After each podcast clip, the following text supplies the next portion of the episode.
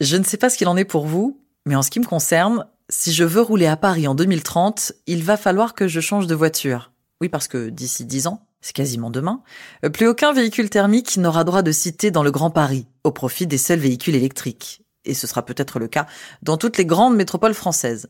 Alors quand je dis véhicule électrique, je suis sûr que vous pensez aux voitures à batterie qu'on recharge sur des bornes, comme les célèbres Tesla de l'extravagant Elon Musk, ou encore les petites Zoé de la marque Renault. Mais d'ici 10 ans, on va voir apparaître sur les routes des voitures d'un genre nouveau. Elles rouleront avec un carburant un peu spécial, un carburant tellement prometteur que l'Allemagne a décidé d'investir 9 milliards d'euros dans cette filière et que la France le fait figurer en bonne place dans son plan de relance. Il s'agit de l'hydrogène. Alors pourquoi tous les regards se tournent aujourd'hui vers l'hydrogène? Quel est le potentiel de cette énergie Et est-ce un levier incontournable de la transition écologique? C'est ce que nous allons voir dans cet épisode. Je suis Ambline Roche, bienvenue dans Avant demain, le podcast qui décrypte le futur, en sachant que c'est aujourd'hui que tout se joue.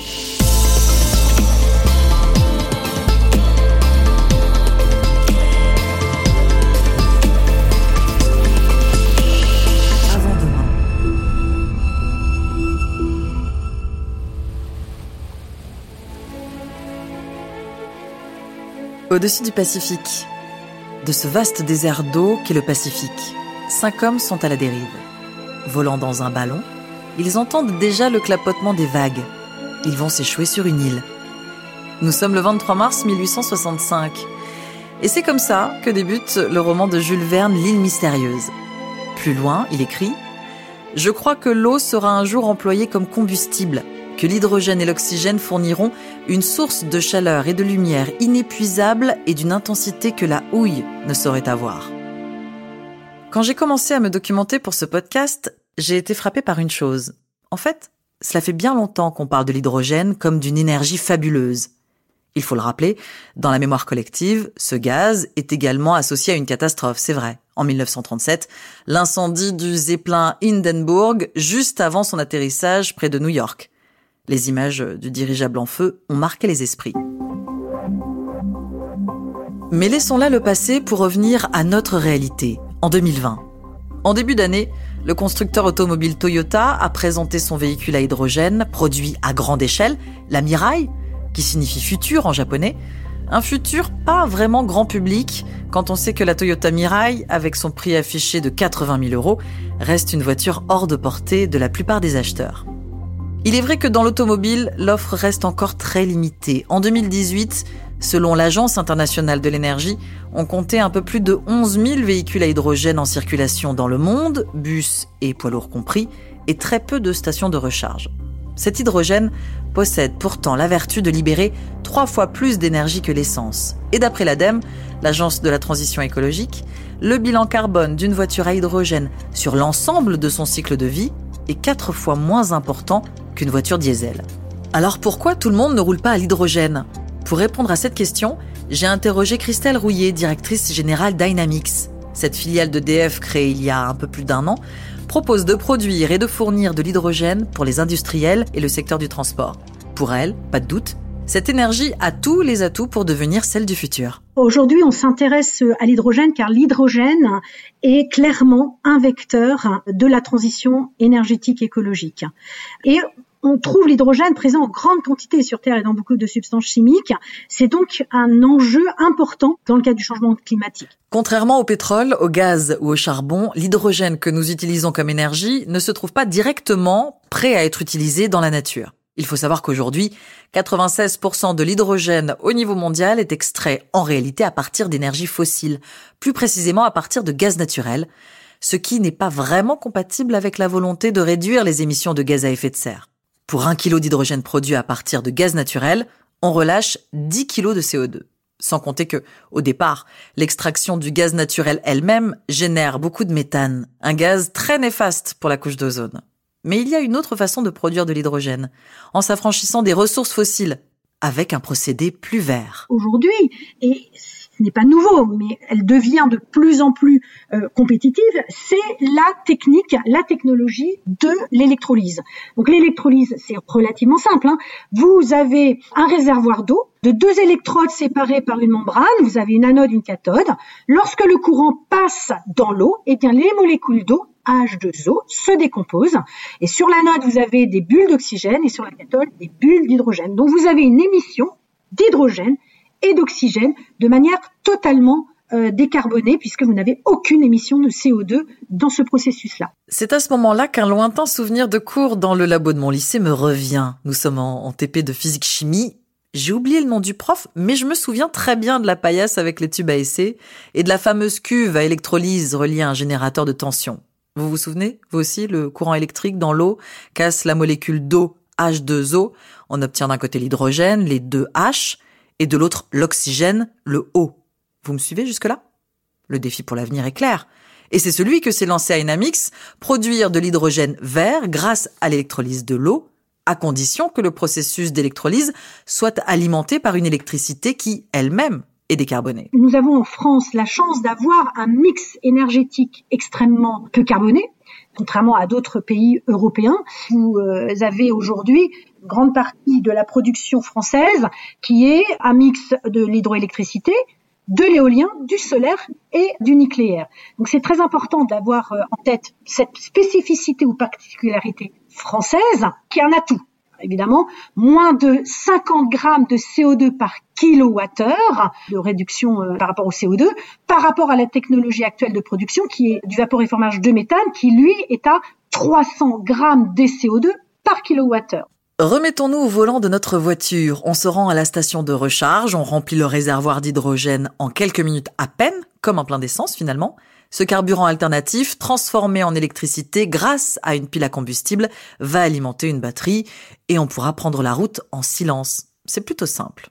Alors de l'hydrogène sous notre capot demain, est-ce que c'est possible? Les spécialistes du secteur ne sont pas tous d'accord. Pour certains, l'hydrogène va bel et bien se déployer progressivement chez les particuliers. Pour d'autres, les véhicules à hydrogène seront difficilement compétitifs par rapport à leurs homologues munis de batteries classiques. Pour Christelle Rouillet Dynamics, l'hydrogène va plutôt permettre de dépasser les limites actuelles de la batterie. Un véhicule hydrogène, sa pertinence, c'est euh, quand vous avez besoin d'un degré d'autonomie important Autrement dit, euh, on estime aujourd'hui que dès lors où vous parcourez plus de 170 km par jour, l'hydrogène fait tout son sens.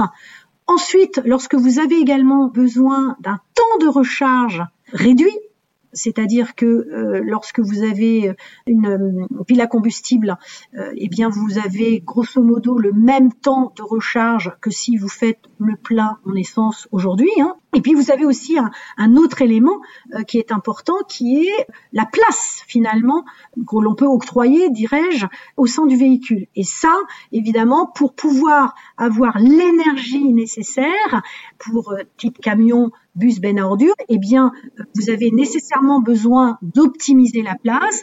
Et là, la pile à combustible fait tout son sens par rapport à la batterie où il faudrait mettre beaucoup, en fait, de batterie. Les expérimentations se multiplient et l'hydrogène séduit de plus en plus les entreprises, les industriels et les collectivités locales. Des bus et des bennes ordures ménagères sont déjà en activité et ce n'est que le début. On parle euh, de l'arrivée des premiers camions 2023-2024. Aujourd'hui, on sait déjà que le train hydrogène fonctionne puisque euh, une société, un grand groupe français a mis en œuvre un train hydrogène en Allemagne totalement hydrogène et qui circule maintenant de manière commerciale, notamment dans le nord de l'Allemagne, et puis à plus moyen terme, tout ce qui va concerner le monde fluvial et le monde maritime. Mais comment distribuer l'hydrogène au plus près de tous ces modes de transport? On a évidemment des euh, collectivités qui vont euh, être dans cette logique d'installer au plus proche des usages euh, de la mobilité. C'est la raison pour laquelle vous allez avoir euh, des dépôts de bus qui vont installer l'électrolyseur et la station de recharge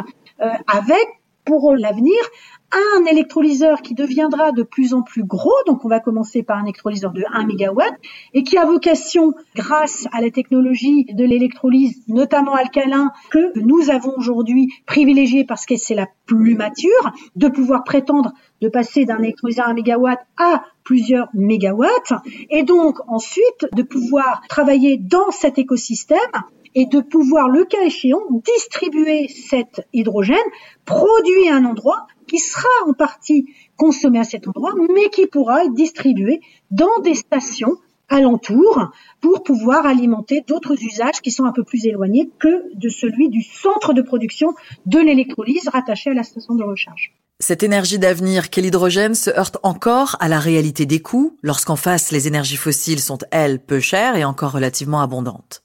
Cependant, la baisse des prix des énergies renouvelables et surtout les préoccupations environnementales pourraient prendre le dessus. Cela suppose des investissements conséquents de la part des pouvoirs publics et des industriels de la filière. Depuis deux ans, le gouvernement soutient des expérimentations dans plusieurs régions. En Loire-Atlantique, l'entreprise Life va produire de l'hydrogène vert, donc sans gaz, avec des éoliennes. Ça devrait démarrer l'année prochaine. À Paris, la flotte de taxis hydrogène Hype, en partenariat avec Air Liquide, a franchi la barre des 100 véhicules. C'est encore peu, mais on n'en est qu'au tout début du mouvement. Leur nombre devrait passer à 600 dans les prochains mois.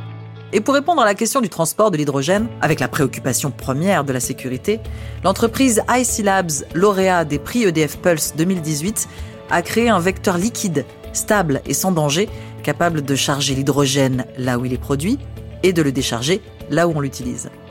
Toutes ces technologies sont développées aujourd'hui et lorsqu'on se tourne vers l'avenir, les chiffres avancés sont encourageants. Selon une étude réalisée par McKinsey, en 2050 et en France, l'hydrogène pourrait représenter 20% de la consommation finale d'énergie, tout en émettant jusqu'à 14 fois moins de CO2 qu'aujourd'hui. Quelle aurait été la réaction de Jules Verne devant cet avion à hydrogène que le gouvernement français espère bien pouvoir faire voler dans 15 ans? Ce podcast est produit par Europe 1 Studio en partenariat avec EDF.